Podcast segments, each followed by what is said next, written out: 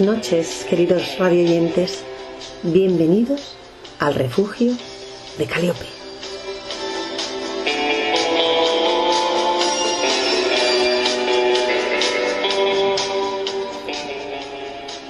Bienvenidos a las ondas de Donostia, Cultura y Ratia. El refugio de Caliope. Mi nombre es Dori y os doy a todos la bienvenida, sobre todo a todos aquellos que os incorporáis al programa por primera vez.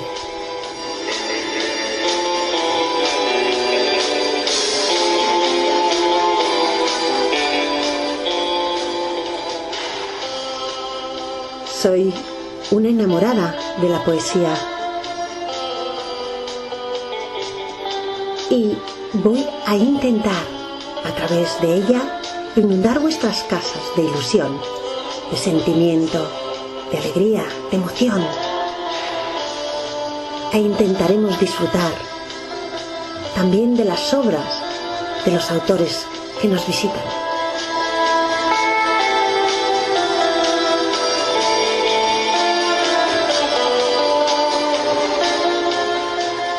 La poesía, amigos míos, es una fragancia sutil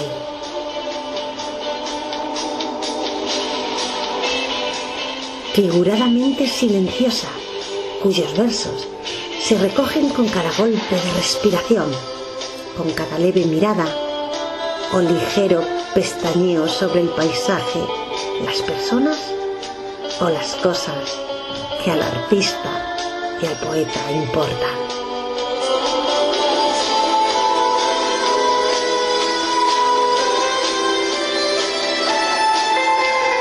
La vida es poesía. Cada uno de los momentos que vivimos se relacionan con nuestros sentimientos. Y cada uno de ellos dejan huella en nuestra alma.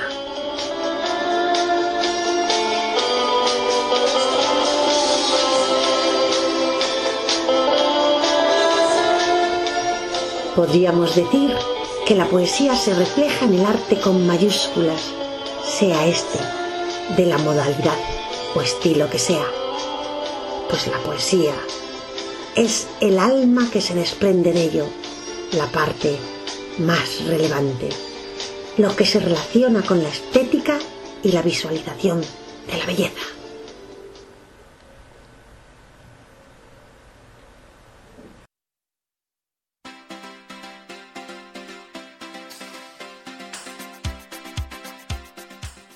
Y hoy en Tu voz, en mi voz, la sección que nos trae todas las quincenas Miriam Jaramillo, escuchamos a la poeta Ana Francia.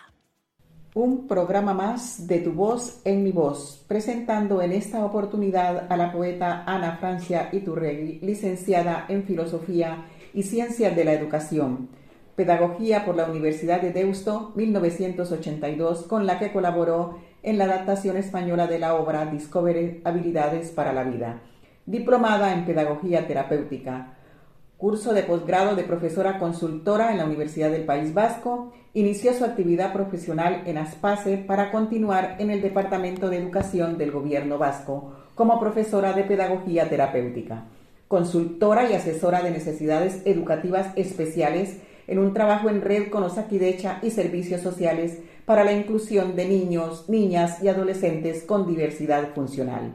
Asesora para la inclusión escolar de menores que han padecido situaciones adversas. Entre sus publicaciones tenemos La niña y el niño adoptados en el aula, El adolescente adoptado en el aula en adolescentes y jóvenes adoptados. Participó en la publicación del Departamento de Educación del Gobierno Vasco, Entender y atender la adopción en la escuela inclusiva, psicoterapeuta bioenergética y de análisis grupal, Enneagrama y proceso Fischer-Holdman con Claudio Naranjo, formación básica en análisis transaccional, practicante de meditación Zen. En el 2016 publicó Senderos del Alma, prologado por el doctor Rafael Redondo Barba. Después de escuchar tu interesante currículum, vamos a declamar dos de tus poemas. Una mujer anciana, que hace referencia a un tema tan delicado e interesante como es la soledad en las sociedades avanzadas. Una mirada como una grieta. Una niña vieja extiende una mano cortada. La mano cae. Una sonrisa nube oculta lo que hay detrás. Una vieja en un sofá. En una casa vacía. En un banco del parque. Una mujer anciana con pechos que amamantaron, con vientre que parió, con manos que acariciaron y trajeron un jornal. A su lado, nadie. ¿Qué nos puedes comentar acerca de este poema y qué nos puedes aconsejar? Hola Miriam, pues mira, te voy a hablar de mi vecina Eloísa para hablar de este tema. Ella tiene 78 años y un hijo de cincuenta y tantos años. Tiene claro que tiene que hacer ella por estar bien, que no puede dejar todo el peso de su cuidado en su hijo, que él ya tiene bastante con sacar su vida adelante. Durante años, Elena lleva tejiendo una red de apoyo en los que están su prima, la única familia que le queda, sus amigas con las que toma un café todos los sábados, en la taberna del barrio y echa una partida a las cartas. Entre semana acude a un centro de día, lee el periódico y suele comentarme Están locos estos que quieren quitar los impuestos. Sin impuestos, ¿cómo vamos a pagar a los médicos, los colegios, las residencias? Elena construyó con su hijo un apego seguro.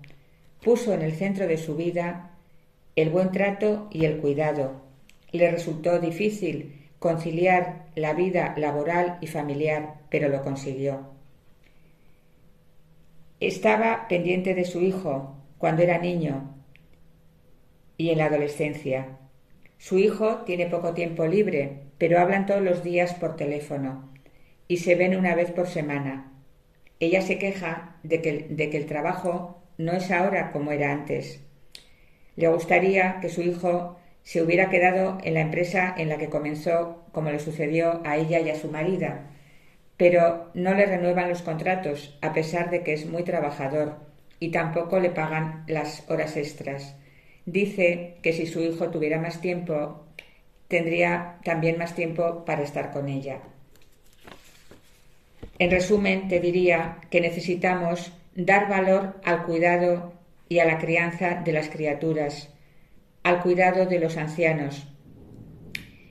Entender que es en el cuidado donde el amor se expresa y que a pesar del esfuerzo que nos supone, es una de las actividades que más pueden llenarnos en la vida.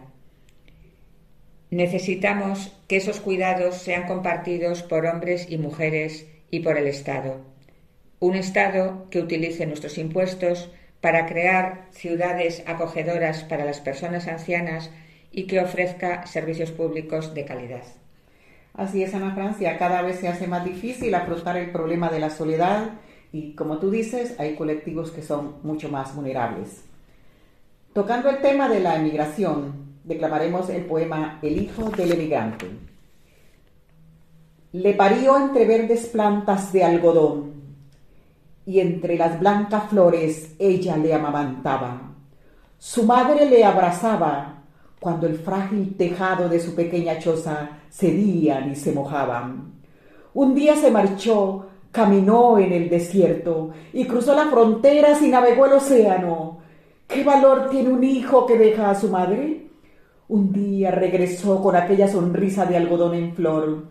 No quiso contar de las noches al fresco, del hambre que pasó, en la pequeña aldea se celebraba una fiesta. Se levanta una casa de cemento y ladrillo y llegan medicinas para curar los males.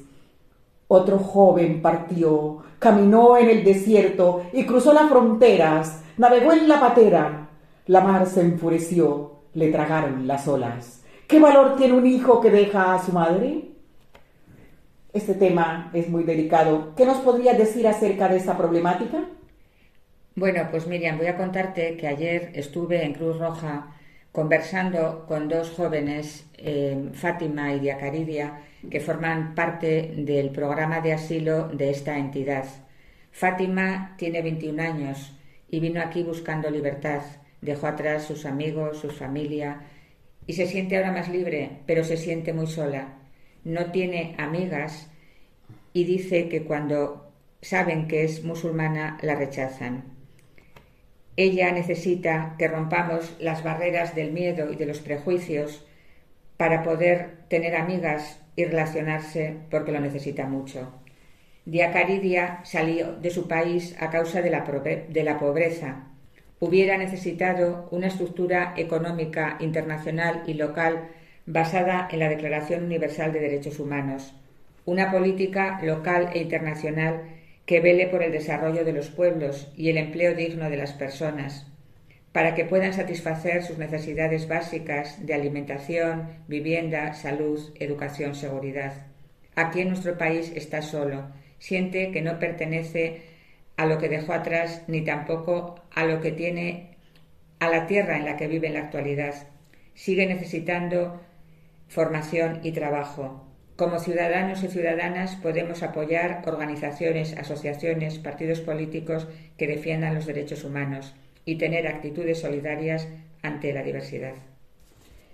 Eh, este es un, tema muy delicado también y de verdad, Ana Francia, que en el campo afectivo se produce una inmensa brecha y dolor irreversible, difícilmente recuperable.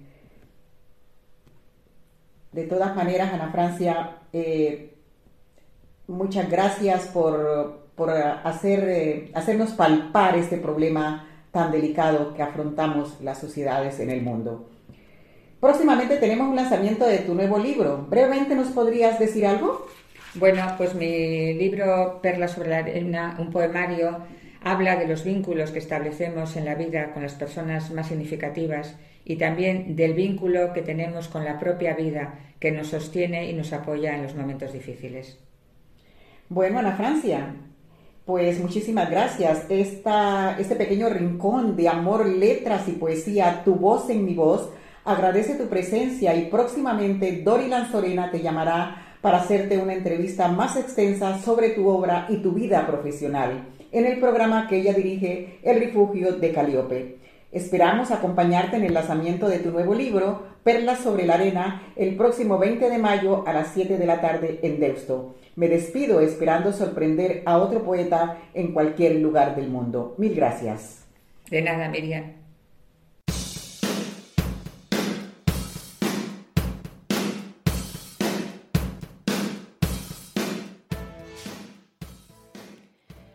Pasos. El primer paso es siempre el amor. Todos los pasos que damos después escalan la memoria, saludando a los que pasan, estrechando la mano de los pasos que hemos dado. Nadie es forastero aquí. Aquí nadie es extraño. Todos somos hermanos, venidos para celebrar la pureza del agua, que fluye hacia el infinito entre nuestras manos, la de la tierra y el cielo, la pureza del alma, la pureza del fuego.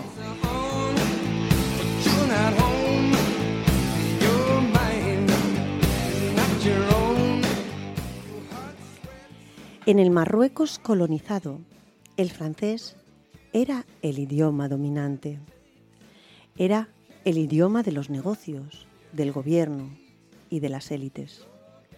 No solo los centros educativos impartían sus clases en francés, sino que era requisito obligatorio para acceder a la mayoría de los empleos. En cambio, en Tetuán, el cosmopolita Tánger y el resto del norte del país, que vivían bajo el yugo del protectorado español, continuaba la arabización de la enseñanza. Mientras tanto, el español era la segunda lengua extranjera. Pero a partir de los años 40 se empezó a arrancar el español, gracias al movimiento cultural de los llamados progenitores que publicaban en prensa o en revistas textos escritos en nuestra lengua.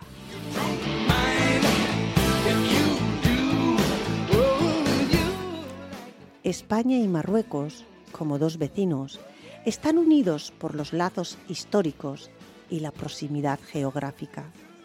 Por eso, es normal que autores marroquíes elijan el español como una herramienta más para comunicarse con la gran comunidad hispana y acercar la realidad marroquí.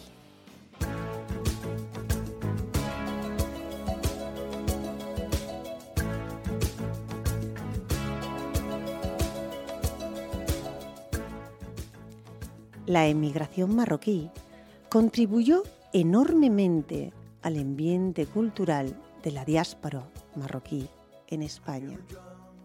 En sus textos se concentran en hablar del gran legado histórico que tienen en común las dos orillas del Mediterráneo y la inquietud que acompaña la inmigración y el exilio. Eligieron escribir en español para describir sus condiciones de vida, problemas de integración y su relación con el otro. Es una experiencia muy enriquecedora y prometedora. Sus textos son caracterizados por el realismo y la búsqueda de la identidad.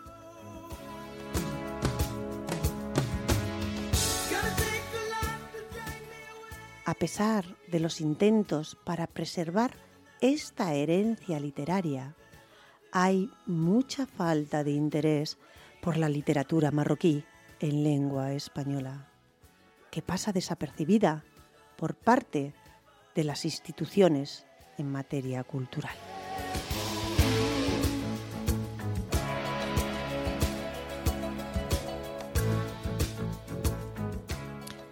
Hoy, mis queridos radioyentes, tenemos con nosotros un compañero poeta, rapsoda, que suele participar en muchas de las actividades literarias que hay en la provincia de Vizcaya y concretamente en Bilbao. Su nombre, Vendrell Mohamed. Buenas noches, bienvenido Vendrell. Igualmente, muchas gracias. Gracias por todo. Muy pocas veces se invita a escritores marroquíes para asistir a eventos poéticos o literarios junto a otros poetas de habla árabe. Escribir en español no hace que perdáis la identidad de vuestra herencia cultural y patrimonial. A ver, de verdad, en la realidad, que de, de- de verdad que no. Que en la realidad, de verdad que no. Eh, cuando nosotros hablamos castellano, bueno, español o, o árabe, bueno, en castellano, nunca jamás la vida perdemos esa lectura árabe o cultura árabe. Tenemos siem- siempre esto, como estaba grabando, en nuestros corazones. Y a ver, ¿qué va a decirte? Contrario, eh, cuando, escribimos, cuando, cuando escribimos o cuando recitamos con, castell- con, con español, la resistencia árabe siempre estaba dentro de ti. Siempre. Nunca jamás la vida perdimos esto. Sí. Esa cultura permanece dentro de ti y es la que te impulsa, ¿no? Sí, eso es lo que impulsa. Porque siempre hay una cultura ti, una, una chispa. De, si fuera, por ejemplo, ahora mismo, si me llevas aquí toda tu vida aquí, pero siempre estaba, hay una chispa dentro de ti de la lectura árabe. Es, al final es, es tu raíz, ¿no? Sí, sí, es sí, de donde tú vienes, sí, sí, tu raíz, es, es lo que tú has estudiado, lo que te han eh, pues eh, in- introducido, ¿no? Eh, tus profesores, Sí, tus sí, padres, o sí, sea, al final te han inculcado una y cultura. encima cuando reíamos así, bueno, cuando estamos juntamos reíamos fa- familiares y todo, hablamos con nuestra idioma materna, siempre. Nunca jamás la vi. A veces salen un par de palabras, a lo mejor por costumbre o algo así, y sin más gracias a ti, como hablaste de, de Tánger y Tituán, es una, antiguamente es una corona española, y todavía hasta ahora tenemos una, hay algo palabras, ha- hablamos muy diferente que la gente del sur, hablamos español. Si tú vas ahora mismo a cualquier sitio, hay palabras como carretera, carretera, eh, colegio, colegio, y eso con árabe, no con castellano.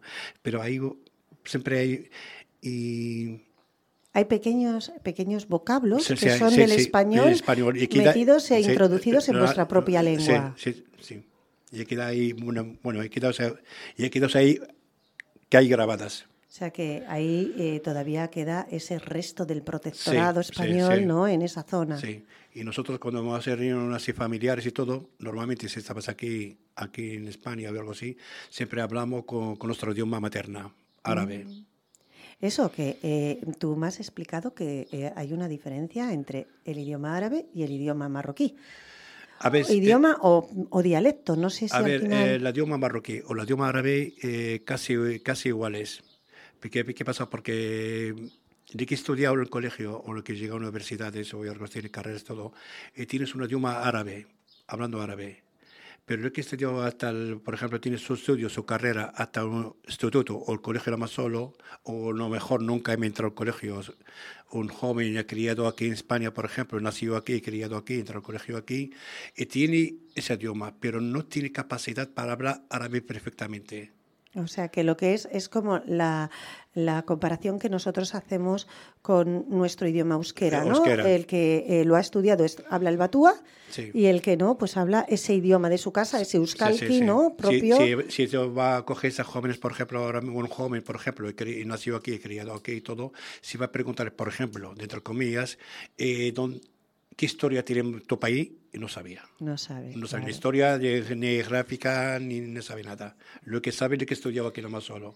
Va perdiendo esa raíz que en ti todavía queda. Bueno, la idioma no perdes, pero la raíz ahí perdiendo.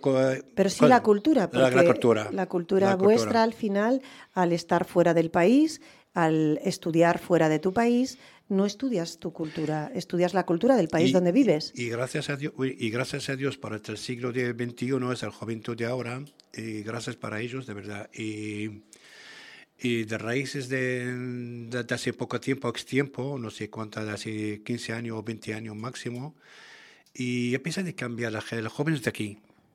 Y, ya, y, estaban integrados, bueno, y ya empieza de, de integrar la cultura árabe, buscando. Si descubre, buscando sus raíces. Empiezan a interesarse. Sí, me interesa, sí. Hasta la forma de vestir, hasta la forma de hablar, hasta la forma como, de comida y todo. Igual este interés ¿no? De, de, de, de, la globalización de todos los que tenemos de, los países, de las culturas, de, todo en general, en general al final pues también acepta o afecta a otras mm. culturas y religiones, en este caso la vuestra. ¿no? Sí, sí, sí. Cuéntame, ¿qué crees tú que puede aportar vuestra literatura, la literatura marroquí, de expresión española al lector? A ver, eh, en realidad, de verdad, la poesía marroquí o la poesía árabe general, de verdad, eh, no transmite el actor son sentimientos o, que emociones. Al final somos eh, sentimientos que tenemos común como la lectora que española o lectora árabe. Y tenemos esa y, de, bueno, llevamos siglos. Y siempre tenemos algo común, la lectura. La lectura. Sí, tenemos común general y me parece que tú sabes esto más que yo. bueno, en, en, realidad creo entenderte que lo que tenemos en común es eh, el sentimiento que nos provoca la lectura, ¿no? Sí, ese sentimiento, ¿no? esa emoción. esa emoción y todo, sí, sí.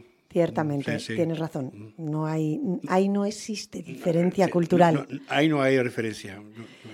¿Tú crees que se necesita que marroquíes escriban poemas en su lengua materna? ¿Necesitamos escucharos en vuestra lengua, no solamente en la española? A ver, en la realidad, eh, si eres un poeta, Mm, a mí me gustaría que hubiera una marroquita escribiendo árabe, recitando árabe, porque su, porque su cultura, su idioma materna, su todo. Pero me gusta que haberlo también que haciendo cosas diferentes. Hay que integrar con la con, con euskera, con catalán, con, con español. Me gusta que hace culturas que hay, hay, hay que construir un puente dentro de dos países o, o, o dos dentro de dos culturas. Dos culturas o dos continentes o algo así.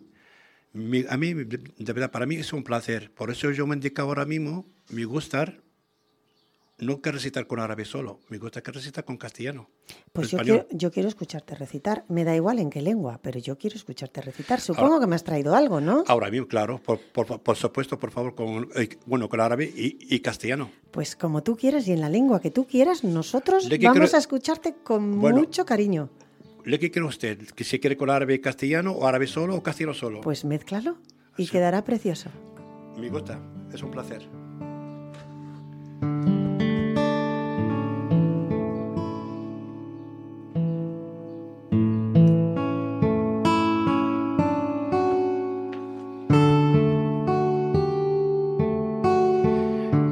Eres mi sueño.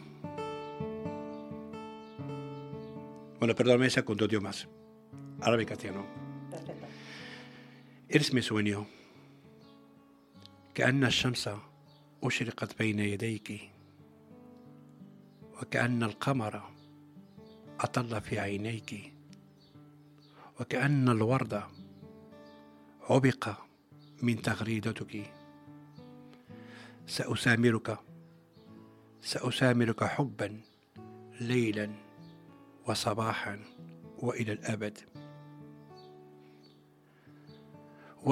وسأعزف بحناني لإحساسك لحن انشراحي وسأكون لك طبيب الروح وقت الجراح. سأسحرك بقلبي وروحي وكلما هبت نسمة الحياة أو هبت رياحي. سأرسم سأرسم ملامحك في وسادتي لكي تشاركني حلمي والقلب والقلب يرتاح يرتاح.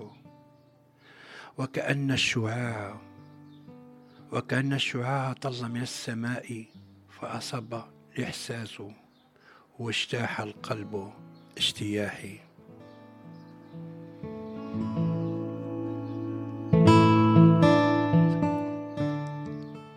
como si el sol, como si el sol brillara en tus manos, como si la luna estuviera en tus ojos, como rosas fragantes en tu boca te amaré hoy y mañana y para siempre. Te tocaré con mi ternura para sentir la meridia del gozo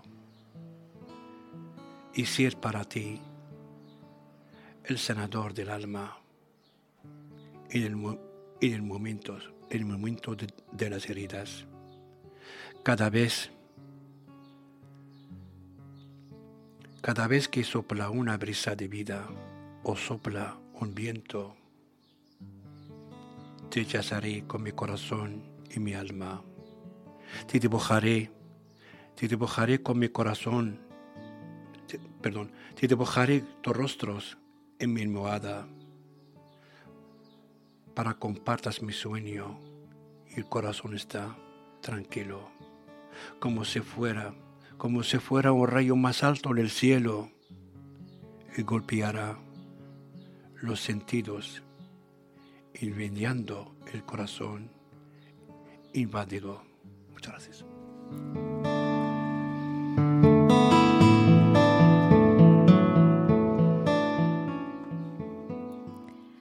Muchísimas gracias. La verdad es que eh, suena divino. Bueno, ahora el futuro de la literatura marroquí de expresión española está en manos de las nuevas generaciones que viven en España y que habían podido liberarse de este complejo de colonización, su impacto y sus heridas que todavía padecen sus padres y abuelos. ¿Cuál piensas que es el trasfondo de la literatura marroquí de expresión española? ¿Crees que le falta calidad, talento? A ver, de verdad, en realidad, de verdad, eh, no hace falta, porque la poesía toda es una, un sentimiento, un sentimiento que sale del alma. A mí me gustaría que haber jóvenes, por ejemplo, ahora mismo árabes o, bueno, árabes en general. Me gusta que verlos escribiendo poesías, recetas, novelas, pero que sale, sale de ellos. Dejamos nosotros de que dejamos nuestros abuelos o, o nuestros padres. No, hay que sacar algo tuyo. Por ejemplo, yo mismo. Yo mis padres no... Eres no, gente no, comerciantes. Y yo salí de, al revés de ellos. No siempre, eh, de tal, eh, bueno, tal palo. Bueno, perdóname, yo nunca jamás la vida he pensado va a llegar a ese momento que va a llegar como poeta. Y todavía siguiendo ahora mismo, no me siento como poeta, siendo una persona normal. Y no sé cómo me llama poeta, no sé por qué. Los poetas somos gente normal. Ya, pero gente Solamente... llama poeta Mohamed, poeta Mohamed. A mí no me gusta, mm, de verdad, no me gusta llamarme con, ese nombre. Llámame Mohamed y ya está. Ya, pero Mohamed, al final, eh, poeta es aquel que tiene la, el don de la palabra que tiene creatividad, que es capaz de, con, pocas palabras, siendo conciso y concreto, utilizando el ritmo y la musicalidad, transmitir eh, las emociones, los sentimientos. Tú lo haces, por lo tanto eres poeta. A ver, de verdad, eh, no sé, como he dicho ahora mismo, no sé cómo, cómo, he hablado para mí este nombre poeta. Y yo se llama Moja. lo que pasa que yo sé que eh, ponernos esa definición encima es, eh, es como una losa muy grande, ¿no? Porque nos, nos obliga a, intentar eh, mejorar cada día un poco más, pues porque hay gente que al final bebe de nuestra fuente. Entonces, necesitas eh, no quedarte obsoleto, necesitas evolucionar y avanzar, pero tú lo haces. A ver, lo único que hace yo una cosa nada más solo. Yo de verdad me gusta escribir, me gusta recitar pero no para, para ser poeta o para ser algo. Lo único lo que quiere, lo que quiere llegar yo, lo que quiere llegar y para llegar a un límite, hay que transformar a personas, hay que llegar mis palabras para sus almas. Acariciarles el alma. Acariciar el alma. De tanto lo que pasando ahora mismo todo el mundo, para todo el mundo general, después del sufrimiento de las guerras o de, de, de, de que Por eso ahora mismo yo a indicar que, que recita sobre el amor.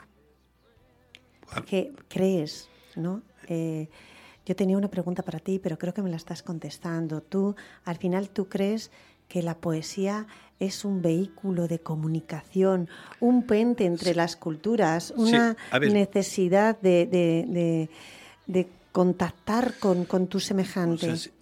A ver, eh, la poesía, eso, a ver, la, poesía un vehículo, un puente, unas flechas. Hay palabras como flechas, se puede llegar para las almas de personas. Se emociona la gente, se, se puede transformarlas. A ver, yo me gustaría que, hay que escribir poesías más que, más que, que el amor pero no me gusta porque porque la gente de tanto le que pasando con esas temporadas después del COVID eh, antes sobre el bueno, hay de todo, pero no, me quiero, no quiero hablar de ese tema, pero lo único que me gusta escribir sobre el amor, a veces me llama gente y me llama, gusta, un poeta, es poeta loco. Bueno, sí, tiene razón, poeta loco, porque me gusta que mandar mensajes para la gente sobre el amor y paz y tranquilidad. Y, ¿Qué es más importante para mí? Y de verdad eso me, me siento muy orgulloso sobre lo que hace. Defínenos entonces para ti, esto además eh, se lo suelo preguntar a casi todo el mundo porque eh, a mí también me lo han preguntado y sé que es muy difícil. ¿Qué es para ti la poesía? ¿Qué esperas de la poesía? ¿Qué crees que necesita el mundo de la poesía? A ver, como he dicho ahora mismo, como ya preguntado a ti misma y no sé si encontraste respuesta o no, lo encontraste. a mí, para mí, la poesía, de verdad, la poesía es para mí, es amor, desamor, lágrima, risa, sufrimiento, alegría. Eso todo, es, es una poesía. Como digo yo, Solo hay una palabra que la puede definir a la poesía. ¿Cuál? Vida. Vida. La poesía es, vida. Es vida en general, sí, sí, pero tiene de todo. Hay lágrimas, hay risas, hay tristeza, hay alegría, hay, hay de todo. Y ahora eh, nos vamos a, a ir un poquito hacia atrás, hacia tu infancia, hacia tus comienzos, ¿no? Para que nos cuentes un poquito. ¿Cómo comenzó este interés por las letras, por la creatividad de, la cultura, de la literatura, de escribir poesía? ¿Cómo empezó tu andadura poética? A ver, eh, Dore, muchas gracias por esta pregunta. Eh, va a ser muy sincero contigo, como he dicho al principio. Yo nunca jamás la vida de, de mi fragancia había pensando va llegando un, un un momento va a ser poeta. Siempre he hecho un, un hombre, una persona, deportista y comerciante. Nunca jamás la vida ya pensando para llegando esa. Lo único que tengo cuando yo estoy joven, una chispa pequeña, ¿cuál es? Eh, me gusta cuando vas ahora mismo, por ejemplo, a la casa de mi abuela que descansa en paz, me gusta mientras voy jugando con niños o con jóvenes de mi edad y todo, voy sentar con gente mayores. ¿Qué pasó? Con esta gente mayores es en pocas sabias, tienen palabras como pedras, y aprendiendo de ellos. Y ahí, como he creído de mí, unas palabras como sabias. Y yo no he hecho caso, de verdad, yo no he hecho caso, porque a veces habla conmigo de alguien, yo, bueno, paso. Pero después, cuando yo estoy una temporada en Barcelona y me gusta escribir, cuando tengo tiempo. Y encima no tengo, no tengo tiempo, porque siempre trabajando, siempre estaba de viajes para el partido de nivel nacional o internacional, porque, no, porque soy un, un hombre comercial. Y a veces cuando estás solo o algo así, me gusta escribir. ¿Qué estás escribiendo? No sé. Y siempre escribiendo sobre el amor. Eres un hombre sentimental. Sí, de verdad sí. Y Maite, tú que estás ahí, ¿es cierto? ¿Es un hombre sentimental? Sí, mucho. Maite es su pareja que le ha acompañado y la hemos sentado aquí al lado nuestro. Me han pillado. Está calladita, pero le he puesto un micro ala- delante y le he dicho en algún momento posiblemente te pregunte algo y claro, lógicamente, qué mejor que ella para decirnos si ciertamente Mohamed es un hombre sentimental, cariñoso y totalmente lleno de amor. Yo diría que es un, a ver, es una gran persona, muy, muy humano en todos los sentidos. Demasiado bueno para el tiempo en que vivimos, de verdad. Nunca sé, es demasiado bueno. Bueno, no tanto. Eh, nunca sé. no, no tanto. No, pero De verdad que sí, de verdad nunca se es demasiado bueno. Al final, en este mundo, gracias a Dios, se recoge lo que se siembra. Es mejor Sí. ser bueno Efectivamente, eh, efectivamente, que sí. recoger las cosas buenas. Es así. Mm. Sí, sí, sí. Pues me, me- me gusta saber que lo que nos está diciendo también lo, lo, lo sientes tú. Quiere decir que verdaderamente Efectivamente, efectivamente. es un Y hombre amoroso. Y encima yo Pero me- también los amigos, ¿eh? Cualquier amigo que Yo tú le vayas a preguntar te va a decir, jo, es que es súper atento, súper detallista, siempre está ahí, o sea que es mm, en todos los sentidos siempre. ¿Y cuando escribe, Maite? ¿Tú qué le ves escribir? ¿Escribe en su idioma o escribe en castellano? A ver, en ambas cosas, está en ¿Sí? su mundo ahí, en su despacho, en su mundo ahí, con las musas. Entonces yo ahí le dejo su espacio, Como tengo varias su musas. tranquilidad y, y bueno, pues ahí está disfrutando de sus cosas. No, no, de verdad, gracias a ella, de verdad, a veces cuando escribe algo árabe y para, para tradu- traducir, traducir con castellano o bueno, con español. Y hay palabras como, hay palabras, por ejemplo, femenina, cuando traduce castellano sale masculina, o si otra palabra masculina sale femenina. ¿Qué pasó? Tengo que, ella tiene que corregir para conmigo. Bueno, eh, hacéis un buen tándem. ¿Tienes Claro, la sí, sí, traductora en verdad. casa? Sí, bueno, tra- segunda traductora, sí. Bueno, pues oye, ya tienes Sí. un apoyo muy grande. Sí, sí. Siempre. ¿Y para cuándo un poemario de Mohamed? A ver, me espero, si Dios se quiere, me espero a pronto. Sí, lo estás trabajando. Me parece sí. Sí. Estaba tentando de aquí al final del 23 ya tengo uno. Bueno, bueno, eso es una buena primicia, lo cual quiere decir Y me que espero estás- que salió un buen libro. Esperemos que sí, estaremos atentos. y ya me gustaría que que sí. compartirlo no aquí en España, a qué parte sepalo, aquí en España y mi país, los dos. Bueno, o sea que tienes intención de hacerlo en los dos idiomas. Sí, me- si Dios se quiere. Bueno, más Eh, difícil porque, todavía. Porque tengo a- a una parte de apoyo de parte de, de mis paisanos, bueno, de gente de, de poetas marroquíes, tengo una parte de apoyo de ellos y me espero que, que haga un libro con, con dos idiomas. Mm, estaremos atentos. Seguro, seguro. Y seguro somos la primera para ti. No, hombre, vamos, mm, te tomo la palabra. Yo quiero. No, no, no, yo te palabra ya. bueno, creo que has vivido en Barcelona durante muchos años antes de venir al País Vasco. Sí. ¿Dónde piensas tú que hay mayor proyección cultural? ¿En Cataluña o en el País Vasco? ¿De la de verdad? Sí, la verdad, claro, lógicamente. A ver, en la realidad, yo no vivía en Barcelona sola, yo vivía en Barcelona, Valencia, Sevilla, Córdoba, en Ceuta más. Y de verdad, como, como, como fue un, nombre de, trabajo, de negocios y todo, nunca pensando hay en cuál parte de España. Fíjate, nunca pensando esto. Y llevo muchos años en Barcelona escribiendo, pero yo no sabía, hay, hay, hay cultura, hay un mundo, hay un mundo de poetas, hay un mundo de, de eso verdad, nunca. Y escribe, tengo, todavía hasta ahora tengo casi tres o cuatro cuadernos guardas en casa. Eres un poco muy tristes. Porque una vez ya, ya, coloco por asociar un poema mía, me llama mi gente de Barcelona y dice, Javi, ¿qué tal? ¿Qué tal? Y dice, ¿por qué? ¿Qué, qué pasó? No, no, ese tu vida dejará. bueno, eh, de verdad, nunca jamás la vida pensando ahí, lleva muchos años en Barcelona, casi 38 años. Madre mía. Y nunca jamás la vida pensando ahí un mundo poético, hay un mundo de para compartir. Para, compartir literatura. Sí, sí, para compartir las culturas y todos. Y gracias a Dios, tengo amigos en Granada y Córdoba, es cantantes marroquíes, cantantes español, esas canciones andaluzas por eso a veces cuando yo te ando así, todo, bueno, hasta ahora la gente llama, otra Mohamed, tú tienes un sentido andaluz, porque viví muchos años allá. Sí. Y, y, de verdad, y hasta que llegó aquí en Bilbao. Aquí en Bilbao, además, eh, bueno, aquí, en Bilbao, ahora estamos en Donosti. Eh, digo aquí en Bilbao porque como tú vienes de allí, allí te han abierto las puertas, eh, has hecho multitud de amigos has encontrado un gran puente donde poder eh, enseñar y mostrar esa inquietud que tú tienes con, las letras dirigidas al sentimiento y al amor? A ver, de verdad, eh, de verdad. Eh, gracias a Maite por todo. Primero, ella le quiere invitarme para venir aquí en Bilbao. Y yo nunca jamás la vida he pensado para venir aquí en Bilbao porque tengo, si me deja Barcelona, tengo otros sitios y nunca jamás la vida iba pensando para venir aquí a Bilbao. Y a través de, de, Maite y invitarme para aquí en Bilbao. Fíjate que casualidad, la primera semana, la primera semana, como, como el Dios se abrió un puente muy grande.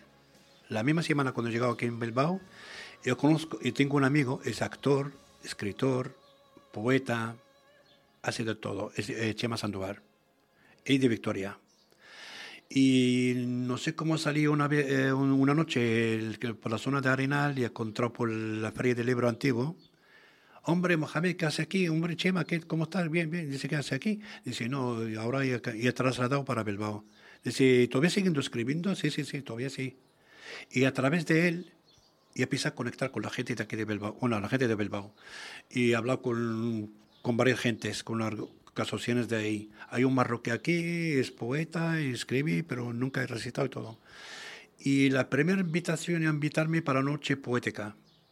Noche Poética con Julián Borán. Gracias para él también. De verdad, es una gran, gran persona. Julián Borao, nuestro. Siempre lo digo. Sí, porque Julián Borao, sí, no, puedo, no puedo hacer otra cosa que cada vez que le nombráis. de verdad con Julio, con, con Andrea, con todo, es buena gente.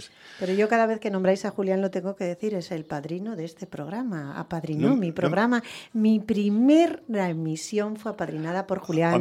Y cuando cumplimos un año fue invitado y estuvo conmigo espero poderle traer de nuevo en algún ah, momento porque es un gran poeta y a ver un si gran amigo. Juntos, a ver si venimos juntos. Eso es. Y, de verdad, y, yo, yo, me fui a Noche Poéticas y Rosoto cuando me entrado, yo no conozco ni uno, no tengo ni idea qué es mundo. Y resulta ahí un señor, está sentado, hizo una, se llama eh, Manuel Vicente Cajón, es un, tiene un poemas como tipo de, de payaso y todo. Ah. Y cuando yo me senté, dice, es poema, eh, es poeta, sí, sí, sí, que se puede recitar. Dice, no, no, como estaba un poco tímido, todavía no recito en un sitio, tengo miedo. Y, a ver, no miedo por, por la vergüenza, por dejar espacio a la gente, no muestra a nadie. Decir que no, decir, mira, se puede, por ejemplo, y como yo sé un poco, como he dicho al principio, yo soy un poco de- de- detallista. Cuando yo conozco a este señor y me gusta, siempre, toda mi vida, a que invite a alguien en mi casa o invitamos algo para enseñar para él mi cultura. No manera que estamos cerrados en bar, de Barça, no. También invitar en casa, a hacer comida árabe o algo así, un té, un té bueno, bueno, el timorono y todo. Y resulta que viene este, este señor a, a nuestra casa. Yo preparo la comida marroquí, bueno, la comida marroquí y me gusta mucho. Y dice, Mohamed, dice, me gusta escucharte, estás recitando con tu, con tu idioma materna. Dice, ¿qué- ¿de qué está hablando Vicente? Dice, no, no, no, me, me- me- gusta escucharte. Y bueno, yo me recetaba para un poema. Cuando terminó, el hombre estaba sentado en el sofá y dice, perdóname Mohamed, no me he enterado de nada. No me he enterado ni papa, ni, ni una palabra. Pero transformarte a mí como está orando otra persona. Dice, ¿de qué está hablando Vicente? Dice, de, de- de verdad, Mohamed, me gusta verte el día tal, el, no sé qué fecha, para, ma- para mala letra, con Javier Arnay. Sí, vale. ¿Dónde? En Casco Viejo, en la calle Somera. Y de verdad, cuando baja el, el- el mala, mala letra, nunca jamás la olvida esta noche. Esta noche todavía va a quedar gra- grabada dentro de mí. Gracias para dos personas más importantes de mi vida, después de este señor y Ch- Chema Sandoval, Maloli y Javier Arnay. Manoli López, Javier Arnaiz. Eso, de verdad, nunca jamás la vida yo me olvido de estas personas. ¿Por qué? Porque cuando yo me entro por la puerta, la mejor, ellos se han enterado de mí. Javi, eh, ¿cómo se llama? Eh, Maloli, de verdad. He bajado del escenario. ¿Ves como te he dicho yo antes que eh, nunca se es demasiado Sí, bueno? sí. Solamente se recoge lo que se siembra. El que sembra, sí, sí. Tú sí, siembras amor y cariño, recoges sí. amor y El- cariño. el cariño, sí. Y siempre será así. Y como el tiempo en la radio se nos va rápidamente y no podemos estar todo el tiempo que quisiéramos, esa es la pena, sí que me gustaría que les dijeras a nuestros radioyentes dónde te pueden ver y luego nos recites algo más. A ver, se puede verme toda la parte de Bilbao. Siempre que hay un recital, yo me asevero lo que acaba de Por- decir. por ahí, par, por donde esté, por. Mala letra, Noches Poéticas, la Asociación Vizcaína, la Asociación de Escritores eh, no, Hasta Ara- Escríbele. hasta Aragón si quieres. Sí, bueno, todo, todo aquello que haya posibilidad de participar con una poesía recitada, allí estará nuestro amigo Mohamed. Así que en Siempre cualquier sí. evento recital poético en, las, en Bilbao y en sus alrededores podremos escucharle tranquilamente. Y ahora también, para terminar, vamos a escucharle recitar lo que él nos haya traído. Creo que eh, le estoy viendo buscar, tiene algo en su propia lengua. Así que con un poquito sí. de suerte vamos a escucharle en árabe, que es verdaderamente melodioso. Adelante. El último poema he escrito hace un poco y he participado también con, con la asociación Escribir, titula Abrázame. احضني احضنيني تحت المطر وقبليني أمام البشر. غازليني يا أحلى قمر. احضنيني أو قبليني كي أنسى هذا الضجر.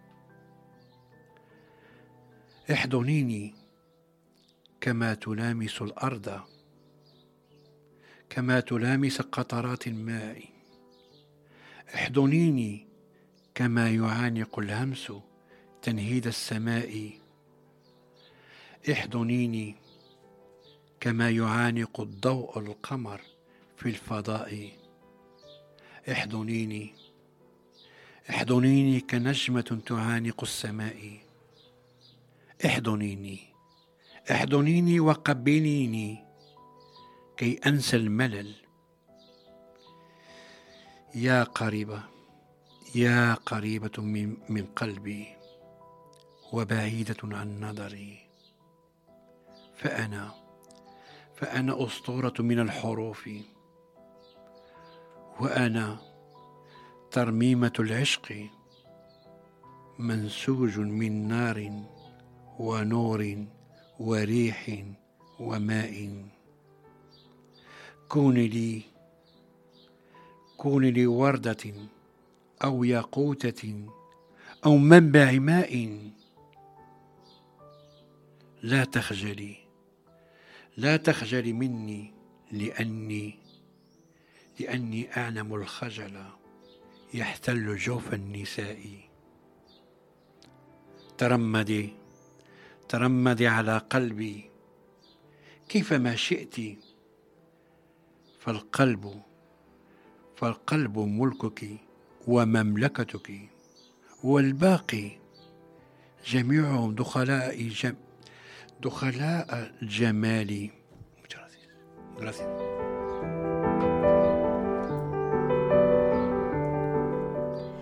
Muchísimas gracias. Ha sido un gran placer. Es un placer para mí, por favor. El placer para mí. Tenerte aquí con nosotros. Este puente entre nuestras culturas eh, es muy importante que, que, siga, que continúe. Y me, sigue, y me espero que, bueno, que sigamos, que construyamos un puente más grande que esto. Sí, seguiremos, seguiremos en contacto, seguiremos escuchándote, disfrutando además de, de esa dulce voz que, que, que recita en árabe que aunque no la entendamos, como bien decía tu amigo Chema, es como mm, sentir una oración continua que nos acaricia la piel. Así que muchísimas gracias. Por favor, es un placer. Siempre que quieras, la puerta del refugio de Caliope está abierta para vosotros. Muchas gracias por todo. Gracias, por haber venido. gracias por, por esa invitación y todo. De verdad.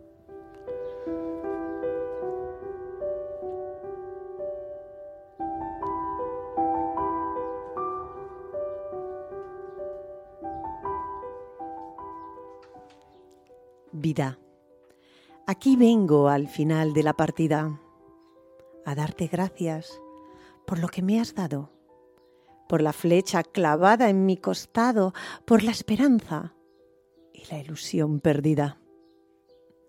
Gracias por estos hijos, luz nacida, regalo de un destino atormentado, óptimo fruto, el bien más esperado de esta vida de amor a ti de vida.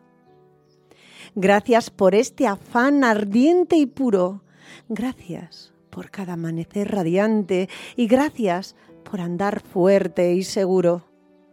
Gracias por este corazón amante. Gracias por esperar con fe el futuro. Solo y sin rumbo y siempre hacia adelante. thank you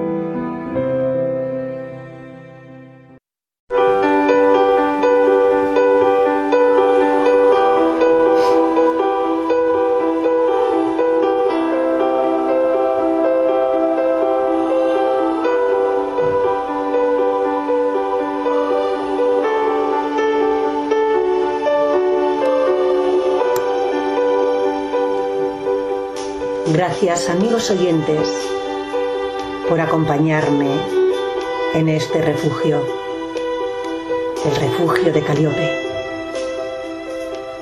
Gracias por vuestra calurosa compañía, por seguirnos en las ondas de Donostia Cultura y Ratia en el 107.4 de la frecuencia modulada de Donostia y en nuestra plataforma digital irratia.donostiacultura.eus.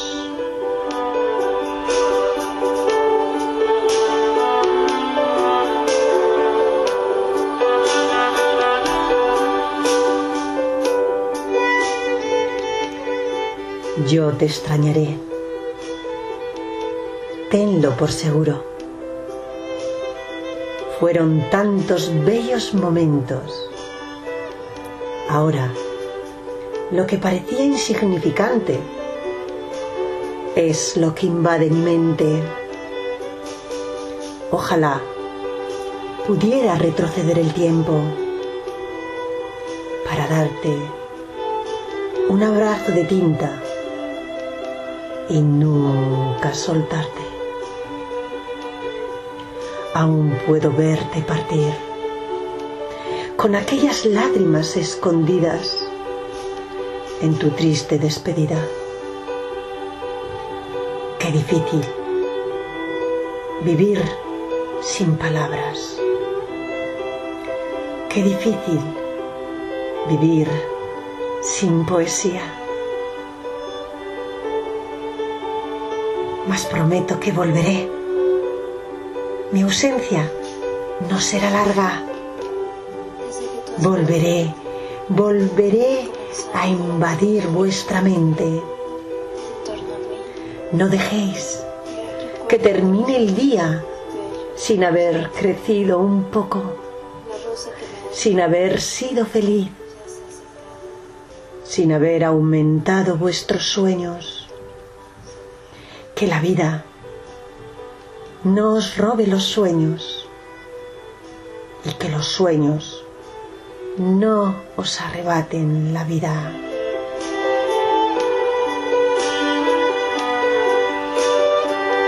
Prometo que volveré.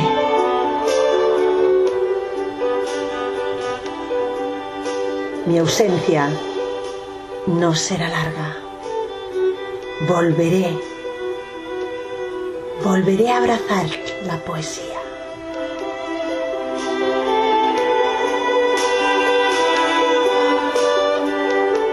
Buenas noches. Salud y poesía.